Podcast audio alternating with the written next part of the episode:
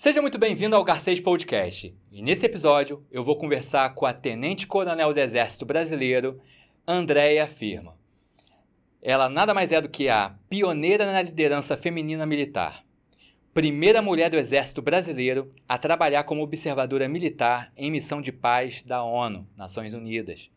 A primeira mulher do mundo a comandar uma base de observadores militares internacionais do Saara Ocidental, no norte do continente africano. E ela também é professora de português e inglês.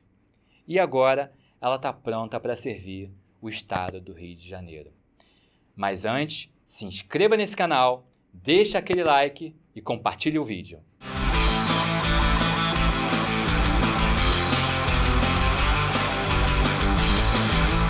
André Firmo, seja muito bem-vindo aqui ao Garcês Studio e ao Garcês Podcast. É uma honra estar aqui né, com uma mulher fantástica né, que fez tanta coisa. Eu tive que ler aqui né, o currículo imenso né, que você tem, certamente você contribuiu muito com o nosso país. E eu tenho certeza absoluta que você tem muito a contribuir também com o nosso Estado.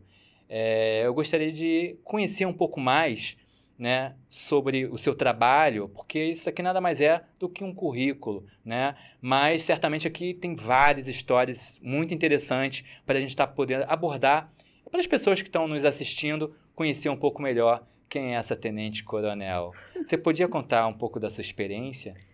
Puxa, Rafael, muito obrigada por eu estar aqui. Rafael Garcês, é uma honra estar participando do seu podcast. Eu realmente tive muita coisa legal vivenciada é, através desses anos todos na minha vida militar e também como professora, porque foi assim que eu comecei, né? Como professora do município do Rio de Janeiro. É, comecei aos 18 anos, é, sendo professora é, numa escola que dava aula para jovens que trabalhavam durante a manhã e na parte da noite iam fazer o seu, na época, o primeiro segmento do ensino fundamental. E eu trabalhei numa comunidade. É, iniciei a minha carreira numa comunidade lá em Santíssimo, Cavalo de Aço, nunca mais me esqueço. E de lá não parei mais, né? Fiz prova novamente para novo concurso para professor 2, depois que eu terminei minha faculdade de português e inglês, e continuei dando aula nos CIEPs, nas escolas públicas e também nas escolas particulares, na Universidade é, do Estado do Rio de Janeiro e na Estácio de Sá, como professora de inglês, até que aos 27 anos eu fiz o concurso para o Exército por causa de papai, que era militar do Exército, e fui ser professora militar no Colégio Militar de como Santa é que, Maria. E como é que foi essa transição de professora para militar? Você foi incentivada pelo seu pai ou você pegou ele como exemplo e decidiu ali abrir uma oportunidade para você entrar no exército e você entrou? Então, papai foi sempre uma fonte de inspiração, porque ele, ele teve três filhas mulheres. E uma dessas filhas tinha que seguir a carreira dele, né? Que era a carreira militar. Papai iniciou como soldado, foi ser cabo, sargento e foi para a reserva como subtenente. E em 89 as meninas entraram para o colégio militar. E papai, como serviu no colégio militar durante muito tempo, queria muito que uma de nós continuasse ali o que ele sempre quis na vida, a carreira militar. Mas eu já estava na faculdade em 89, então eu só pude entrar quando as mulheres entraram para o exército, realmente, em 92. Então eu já tinha é, minha formação em inglês e ele sugeriu que eu fizesse o concurso, o concurso para a escola é, complementar do Exército. É, Escola de Formação Complementar do Exército, que hoje se chama ESFESEX, na época era Escola de Administração do Exército, em Salvador, na Bahia. Aí eu fiz o concurso e assim, com muita com muita vontade de dar certo, eu não sabotei a minha prova, porque eu disse para ele que eu ia tentar, ver como é que era, e eu passei de primeira. Olha. E eu fui fazer esse curso é, em Salvador, de oito meses, mas sabendo que eu iria para uma área que eu dominava, que era a área de ensino. Então, eu fui para o Exército porque eu sabia que eu iria dar aula nos, nos colégios militares e continuar a educação militar ao longo da, da carreira. E foi assim que aconteceu, né? Eu, depois que dei aula no Colégio Militar, eu fui, vim transferida para o Rio novamente, que era o Colégio Militar de Santa Maria, Rio Grande do Sul. para a Escola de, de Aperfeiçoamento de Oficiais, a ESAO. E lá eu recebia aqueles alunos do Colégio Militar do Rio Grande do Sul, que na época eram crianças, que eu dava aula para eles, como adultos e já constituindo famílias, mas com as mesmas carinhas. E como capitães para serem aperfeiçoados a, a, a fazer o curso para majores, para promoção de majores. Esses alunos do Colégio Militar eram crianças, adolescentes, chegaram até mim na escola de aperfeiçoamento de oficiais com as mesmas carinhas, uhum. só que uh, eh, para serem aperfeiçoados, para poderem seguir na carreira como majores. E depois disso, eu tive o privilégio de ir para a escola de comando Estado-Maior e esses mesmos alunos que passaram por mim no Colégio Militar, na ESAO, passaram por mim na ESEM como tenentes-coronéis para poderem se aperfeiçoar mais ainda para chegar ao generalato. Uma pergunta que não quer se calar: como é que é ser uma mulher dentro do exército, no meio de um ambiente masculino, predominantemente masculino? Como é que foi isso para você? Né? Você foi ganhando posição lá dentro, foi se firmando, e aí? É isso que é encantador, né, nas Forças Armadas. Nós temos essa igualdade, essa igualdade de reconhecimento realmente da nossa profissão e principalmente com relação à carreira a ascensão, ela é totalmente igual à ascensão masculina. Então, eu entrei como tenente aluna, porque eu já tinha faculdade, e fui ascendendo ao posto de capitão, major, tenente-coronel, com os mesmos salários dos meus colegas homens, fazendo a maior parte dos cursos que eles também faziam, indo para as missões, as missões no Brasil, as missões fora do Brasil. E, e, isso me encanta, porque nós temos no nosso país, através das Forças Armadas, o que a gente tanto luta, internacionalmente falando, que é a questão da igualdade, né? A igualdade do gênero feminino e do gênero masculino com relação às profissões. E isso no Exército você conseguiu vivenciar tranquilamente essa igualdade? Sim, as, as mesmas oportunidades, as mesmas funções. Muito bacana É bom isso. deixar isso claro, porque às vezes as pessoas têm uma tendência a pensar completamente diferente disso, né? É, é porque a gente, quando não conhece, né, a fundo alguma coisa, a gente tem um conceito pré-estabelecido. Então, o que a gente chama de preconceito e que se desfaz, se desconstrói à medida que você toma conhecimento da realidade. Mas me conta aí, como é que é, ir para essas missões internacionais? Tem alguma experiência que você gostaria de compartilhar com a gente? Ah, sim. Então, nessa minha vida de professora militar, lá na Escola de Aperfeiçoamento de Oficiais, eu fui uh, brindada, vamos dizer, com uma das minhas maiores missões da vida, é, que foi uma missão humanitária no deserto do Saara Ocidental. Mas antes eu vou te contar um pouquinho como é que aconteceu isso, né? É, eu fui subordinada a um comando de um, um militar que me, me abalou profundamente a alma, porque depois dele eu passei a ser outra pessoa, que foi o general Vilas Boas. Ele foi, foi o meu comandante nos anos de 2006, 2007 e 2008. E ele nada mais é do que o ex-comandante do Exército hoje em dia. Mas naquela época ele era o general de brigada Vilas Boas. E quando ele chegou à Escola de Aperfeiçoamento de Oficiais, ele modificou muita coisa. E uma das mudanças que ele implementou foi um curso é, inusitado e excepcional para as mulheres, para as esposas dos nossos alunos capitães. Esse curso foi o curso de extensão cultural da mulher. Então ali ele começou a dar valor à esposa que estava todos os dias ao lado daquele nosso aluno que saía do Brasil inteiro e parava a vida dele durante um ano para poder se aperfeiçoar com a família. Isso significa que os filhos também teriam que mudar de escola, as esposas que tinham os empregos em outros locais teriam que largar os empregos para acompanhar os maridos, a família veio toda junta e essa esposa ficava numa vila militar, né, que tinha o próprio Nacional Residencial, que é um, um um alojamento, vamos dizer, de apartamentos e casas que são propiciados pelo Exército na época de escola ou então uma transferência específica para as famílias morarem.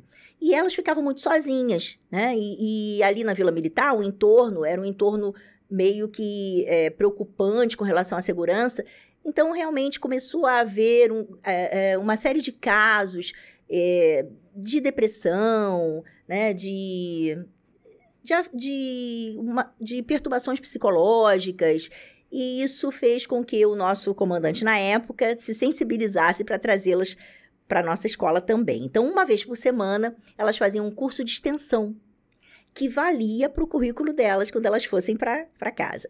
A espinha dorsal desse curso era o aspecto da autoajuda, da, da, da motivação que elas deveriam começar a construir dentro delas para que elas é, fizessem a diferença na família, na autoestima, né? Então, elevando a autoestima dessa mulher, fazendo com que ela se sentisse importante desse seio familiar, ela poderia modificar todo um futuro, tanto do esposo quanto da, da, dos filhos e dela mesma. Então, nós trazíamos ícones é, em, em, autoestima, né? Em, em, em motivação, em superação do momento. Levamos vários nomes, como o nosso querido Alexandre Garcia, o Bernardinho, o Giovanni, e eu pude lidar com toda essa, essa questão na época de ponte, né? Uma galera de peso aí, né? É, uma galera de peso. E deu muito certo, porque o curso foi um sucesso. Então, comecei aí, com as mulheres. E nós fazíamos uma série de eventos também beneficentes. E escolhíamos algumas instituições para que, com o que a gente arrecadasse, levasse de benefício para essa população mais vulnerável. Aí depois disso, o general Vilas Boas percebeu que eu, eu tinha uma liderança natural com as mulheres, e isso fazia com que aquelas que menos se expressavam é, tivessem coragem, né, com a minha ajuda, com o meu, meu dia a dia com elas, incentivando a autoestima, a elevação da autoestima, que elas é, se modificassem no seu íntimo. Ele gostou disso e ele começou a me indicar para alguns cursos de capacitação para lidar com essa vulnerabilidade feminina. E eu fui para eu fui designada para fazer por causa disso um curso no Canadá para poder lidar com esse público diferenciado de mulheres internacionais, né? Através da minha profissão como professora de inglês, inicialmente no meio militar, porque eu daria aula de inglês para as militares é, do Exército Canadense que falavam uh, num, nessa língua oficial, né, que o Canadá tem dupla de francês e inglês, francês e trabalhasse a proficiência delas. Aí a minha convivência com vários professores a nível internacional, uhum. né? Traçando aí esse respeito à diversidade cultural. Então, essa foi a minha primeira, vamos dizer, ida ao exterior, mas já com o propósito de capacitação. Aí eu fiquei esse tempo no Canadá e depois, ao ser transferida do Canadá para o Brasil novamente, é, eu, eu fui brindada com essa indicação para ser observadora militar mulher, que o Exército ainda não tinha preparado para mandar para fora, né, é, para o deserto do Saara Ocidental.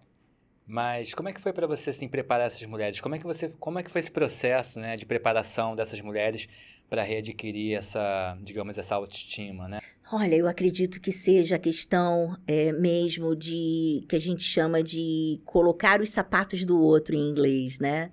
É, que a gente chama de shoe shifting. É, essa coisa de você saber que você também é uma mulher e que o anseio dela já foi o teu anseio um dia e a tua empatia, a tua real visão do que ela está passando como mulher faz com que você acerte o meio de atingir aquele sagrado, né? E faça com que ela é, tenha um insight no momento certo para dizer: não, eu não quero ser mais assim, eu, eu vou me empoderar de uma determinada forma que eu vou é, beneficiar a mim mesma, em primeiro lugar, me amar, para depois eu poder amar o meu marido, o meu filho, e assim construir né, um, um, uma base sólida para que, para que os, os planos futuros não estejam em castelos de areia, né? Sim, até mesmo pela sua representatividade deve ter incentivado muito elas né, crescerem ali, né? Também, né, Rafael? Porque eu acho assim, quando elas é, percebem que a gente pode ser o que a gente quiser, né? Que aquela professora lá da escola primária né, lá do subúrbio, que estava dando aula em comunidades, filha de um sargento, de uma professora, como minha mãe foi professora a vida inteira, né? É, conseguiu galgar alguns degraus que para muitos pareciam, né, impossível de, de acontecer. É, eu acho que isso dá um incentivo, sabe? Se ela conseguiu, eu também vou, eu vou conseguir. E é isso que a gente que a gente faz quando a gente vem aqui e tem um microfone na frente e se propõe a dizer, né, que é possível. E abrir caminhos é algo que é, é árduo, mas que é necessário. Então, o pioneirismo acontece de uma maneira é, muito um, desafiadora. Só que ele também é muito satisfatório, porque a gente vê que quando a gente sai de cena, a gente deixou o passo a passo. E alguém que vem atrás vai pegar aquele passo a passo e também vai fazer, e assim por diante. Que é aquela máxima do pass it forward, né? Uhum. Passe adiante, passe adiante. O bem que você recebeu, passe adiante. Basicamente, você foi então a pioneira, você abriu o caminho certamente tem vários seguidores que vão ali atrás e nesse caminho também vão abrindo outros caminhos, outras pioneiras vão aparecendo ali, abrindo caminhos ramificados desse seu, dessa sua trajetória. Sim. Mas assim, pegando agora esse viés de quem foi pioneira, né, abriu esse caminho. Quais foram as suas principais dificuldades desse caminho e como você superou eles? Então, é, para eu superá-los, né, essas dificuldades elas já foram previstas, porque depois que eu vim do Canadá e fui indicada para ir para lá, eu passei por um curso de preparação. O Exército tem isso, num centro de operações de paz. Esse centro é conjunto das três forças. E esse centro faz uma simulação, mais ou menos num curso de dois meses, do, de tudo que a gente vai passar numa missão desse nível. Então eu fui sequestrada, simulada. Sim, simulada. Tudo simulado. tudo simulado. É, é, verdade. A única coisa que não é simulada aqui é a sua inscrição. É. Não se esqueça, ó. Se inscreva no canal, é isso aí. é, então, eu fui, vamos dizer, bem treinada em todos os aspectos das dificuldades que eu poderia vir a ter, né? Mas mesmo assim, é, eu ainda senti muita dificuldade. Então, só um parênteses, a gente, é, no meio dessa preparação, a gente foi para o Uruguai, né, para fazer um bate-bola, vamos dizer, com as militares uruguaias que já tinham sido colocadas no front no Congo, porque elas já têm uma história de é, serem operacionais há bem mais tempo do que o Exército Brasileiro. E eu fui fazer um curso que se chama WPS, é Women Peace and Security, Security and Peace. É, a gente, nesse curso, a gente teve ali as noções básicas né, do que a gente iria enfrentar é, de dificuldade sendo mulher numa área de conflito real. Né? Então, elas contaram sobre sequestros, sobre violências, sobre abusos, sobre criança e soldado, e a gente trocou né, ali a, essa dor, né, principalmente porque a gente usou a questão da empatia feminina e, e aquilo foi muito importante. Então, ali eu já sabia que as dificuldades vinham fortes, né?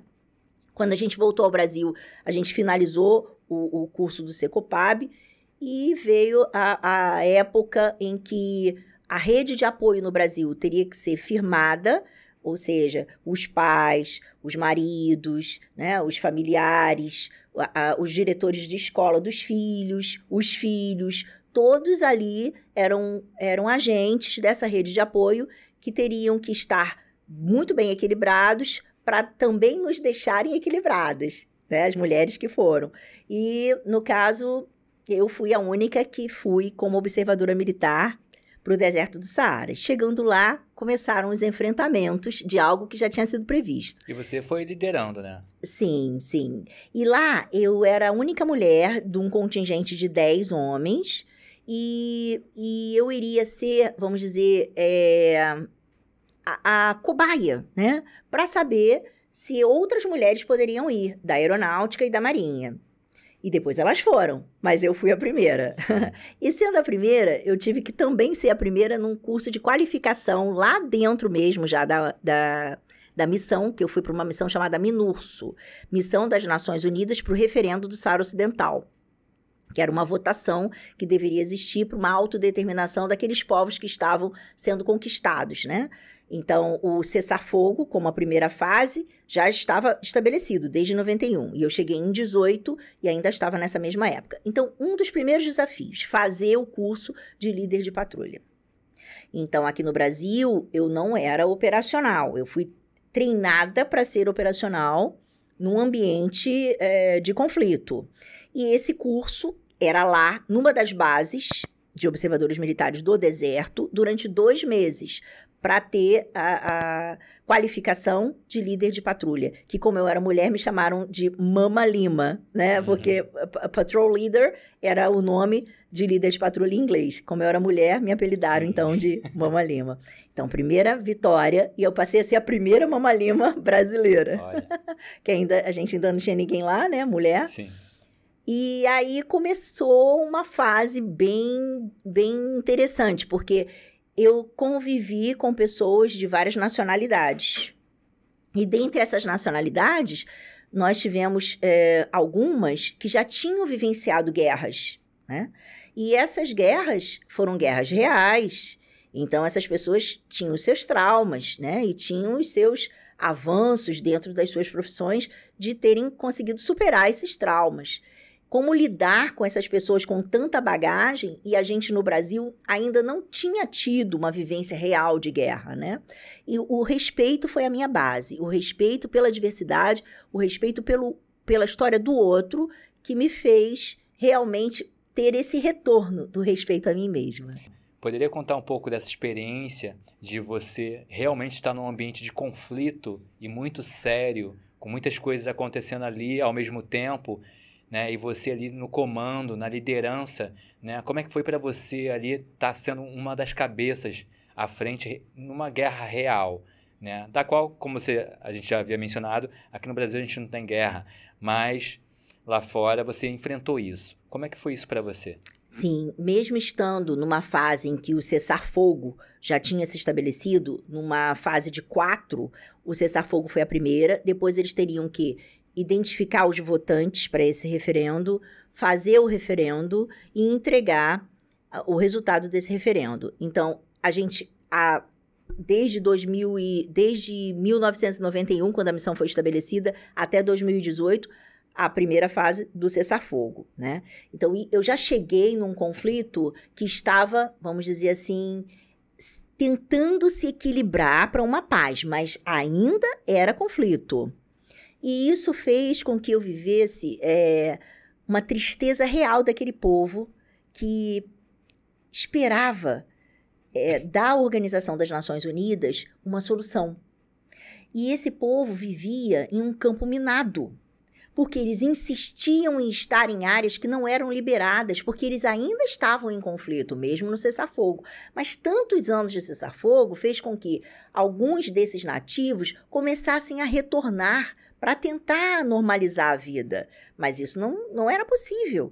E aí, com essa ideia é, de que poderiam ficar em determinados locais, eles passavam por dificuldades de, de, explodirem com as minas terrestres. Então, uma das nossas funções era identificar essas minas terrestres e, e fazer com que a população local soubesse lidar com esse perigo iminente, né? Então, eram coisas muito graves, do tipo uma uma mina é, parecia uma bolinha de gude e que se fosse rodada explodia, com uma criança que achava no meio do, da areia aquela bolinha de gude e ia brincar com aquilo ali, né? Então a gente tinha essa obrigação de fazer esse, esse nível educacional, inclusive, de identificação de minas. Agora, em meio a tantas bombas, em meio a tanta a questão da fome, dessa falta de estrutura, como é que você conseguiu ajudar essa, essas pessoas?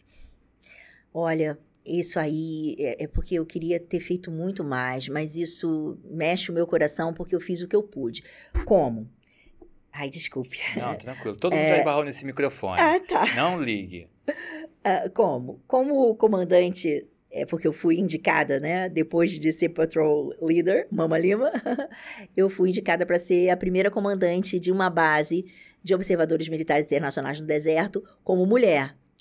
Então, como comandante dessa base, eu abri os portões dessa base para essa população local. Pela primeira vez, eles viram que alguém se importava em realmente ajudá-los. Então, o que eu pude fazer? Eu atendi as emergências, o máximo que eu pude, em relação a mordidas de cobra, em relação a, a, a ataques né, de escorpião, é, em relação a, a até mesmo acidentes com bombas de carros da população local, chamando os helicópteros através do que a gente chama de Operação CASEVAC, que é Casualty Evacuation. E eles, porque para lá a gente só, só saía de helicóptero e depois um avião para poder uh, atingir a capital. E, e, eu, eu tentei fazer o máximo de mim, dando prioridades a esses atendimentos que antes não, não aconteciam.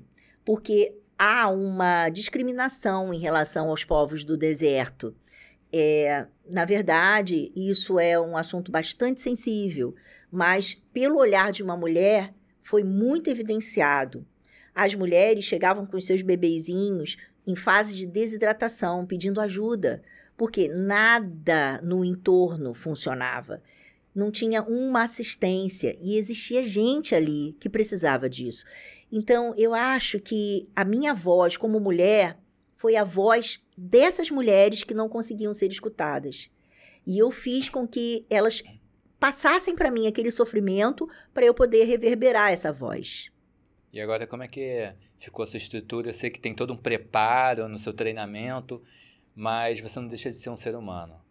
Como é que lá dentro, por mais que a gente tenha esse treinamento, vocês no caso, né? Porque eu não sou militar, mas assim, por mais que tenha esse treinamento todo, como é que fica a, a estrutura emocional mesmo se, porque você é uma pessoa sensível, né? Sim. Você está ali vendo as pessoas sofrerem. Como é que você trabalhou isso em você para fortalecer o outro, né? Isso é uma total empatia. Então, assim, como é que, como é que você trabalhou isso em você ali naquele momento? Olha, e muita elaboração e, e muita vontade de que Deus me fizesse instrumento, né? Eu entreguei nas mãos dele todo aquele sofrimento daquele povo que eu até certo ponto, né? Eu, eu era é, incapaz de solucionar como eu gostaria, mas eu fiz a minha parte. E dentro de mim, essa indignação crescendo cada vez mais, para que eu pudesse modificar aquela realidade deles num futuro, fazendo o meu relatório de observação, para que as autoridades tivessem esse olhar através do meu olhar. Né? Então, eu trabalhei isso em mim, sim sofri com eles, claro, mas eu soube separar o sofrimento deles do meu sofrimento com eles e ter daquilo ali o meu combustível para ir em frente. Porque eu acho que é isso que, que a gente quer fazer quando a gente entra, inclusive, para um meio em que a, a nossa autoridade funcional pode beneficiar o outro a gente fica indignado com um tratamento que poderia ser outro né? E procura oferecer, dentro do possível, esse tratamento ideal. Né? Então, foi combustível. O sofrimento deles foi combustível para o meu emocional. E aqui no Brasil, teve alguma missão real que você também conseguiu contribuir e ajudar pessoas? Ah, foi muito bacana quando eu cheguei. Olha que legal. Quando eu cheguei, assim, impressionada com a, a questão do refúgio, né? Porque eles tiveram que sair dessa área de conflito e ir para Tinduf, um, um, pedacinho da Argélia ali, cedeu para eles o campo de refugiados. E eu convivi com essa, com essa questão do refúgio lá no Saara Ocidental. Quando eu cheguei no Brasil, é, de volta para minha área de educação, no Centro de Idiomas do Exército como uh, diretora da parte é, de, de, professores mesmo, né? Eu era chefe da divisão, divisão de ensino. É, eu fui convidada para ir para a Operação Acolhida por causa dessa minha expertise que eu havia adquirido com o refúgio. E o Brasil estava vivenciando pela primeira vez a, a questão do refúgio de uma maneira muito forte, intensa, né? Eram mais de mil é, refugiados venezuelanos entrando pelas nossas fronteiras secas, né? Porque Pacaraima faz esse tipo de, de fronteira com o Brasil, que dá para vir a pé. E a gente não tinha como conter. Então, na época do início, teve a necessidade de se ordenar essa, essa vinda, depois fazer todo o preparo de acolhimento e depois a interiorização, que, que foi a terceira fase. Com essa minha é, experiência fora, eu pude contribuir sendo a chefe de assuntos civis, que é uma das melhores células para a gente colocar a mão na massa, né, numa operação, numa operação humanitária, nesse nível, né, de é, ministérios se juntando, foram 12 ministérios, em que o Ministério da Cidadania e o Ministério da Defesa, através do Exército, formou uma força-tarefa logística humanitária para a gente poder fazer uma ponte entre as organizações é, não governamentais, as organizações institu uh, institucionalizadas e a própria igreja em diversos credos, né, a igreja evangélica, é, o, o culto espírita e a igreja católica se juntando para, através é, da sua generosidade, poderem atuar naquele momento tão difícil que é o acolhimento dos refugiados. Isso foi no atual governo. Sim, nós fizemos em 2019 para 2020. Hum, é, então foi recente, foi ontem. Foi, né? foi. Foi aquela questão dos venezuelanos entrando Sim, no país. nós ainda temos a Operação Acolhida funcionando Sim. até hoje. Eu fui no sétimo contingente. Nós agora estamos no 15 quinto contingente. E o meu contingente foi todo aqui do Rio de Janeiro. E para mim foi uma honra ter trabalhado numa operação humanitária tão relevante que dá um estudo de caso perfeito, perfeito. Ela foi indicada para o Prêmio Nobel da Paz. Olha. De tão maravilhosa que ela foi, porque ela traz o nosso sangue de brasileiro com a empatia necessária para fazer a diferença no vulnerável. E agora você está na reserva. Sim. Como é que você gostaria de con- continuar contribuindo né, com o seu país? Sim, porque, na verdade, quando eu fui para a reserva, eu vivenciei algo muito interessante, que foi um convite para, por causa da consequência do meu trabalho, né, para ajudar no, no nosso estado do Rio de Janeiro, na verdade, no nosso município do Rio de Janeiro, a, a uma possível né, a um possível cargo através da vice-prefeitura. Então, eu fui candidata a vice-prefeita na, na eleição de 2020. Eu aceitei esse convite porque eu achava que eu deveria fazer alguma coisa você queria assim. continuar ajudando, né? Tá Justamente, justamente. E aí, ah, com o pleito eleitoral que não foi é, é, nosso, eu retornei ao Exército e a minha aposentadoria aconteceu em Ah. novembro, já pensando realmente Ah. que eu poderia estar é, ajudando novamente agora em 2022. E isso aconteceu, né? Uhum. E eu tô vindo aí com toda a minha força é, do meu coração para poder me colocar como instrumento novamente para ajudar os mais vulneráveis, Sim. com toda a expertise que eu ganhei na minha carreira, sendo professora, sendo militar, sendo mãe, sendo esposa. Eu sou eu sou uma pessoa muito simples e eu acredito demais que o nosso país é um país de muita força positiva. A força do Brasil que dá certo tem que ser colocado para frente. Você gostaria de deixar alguma mensagem para as pessoas que estão te assistindo agora? Eu gostaria. Eu gostaria de dizer para que nunca desistam dos seus sonhos. Sempre acreditem na sua própria formação, em educação, corram atrás da sua capacitação em estudo para poder fazer a diferença na hora certa, para poder ajudar o seu país, a sua nação e, quiçá, outras nações do mundo. André, gostaria de agradecer a sua presença, tá? Muitíssimo obrigado. Tem mais alguma coisa que você gostaria de falar e não falou?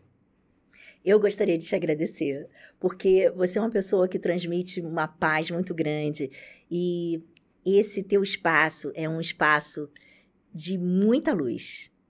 Ah, Eu gostaria de te agradecer de coração. Gratidão. Muito obrigado aqui sua presença, tá? E para você que assistiu até agora, não se esqueça de se inscrever nesse canal, deixar aquele like, ó, viralize esse vídeo. E não se esqueça do valeu demais. Então, até a próxima. Valeu.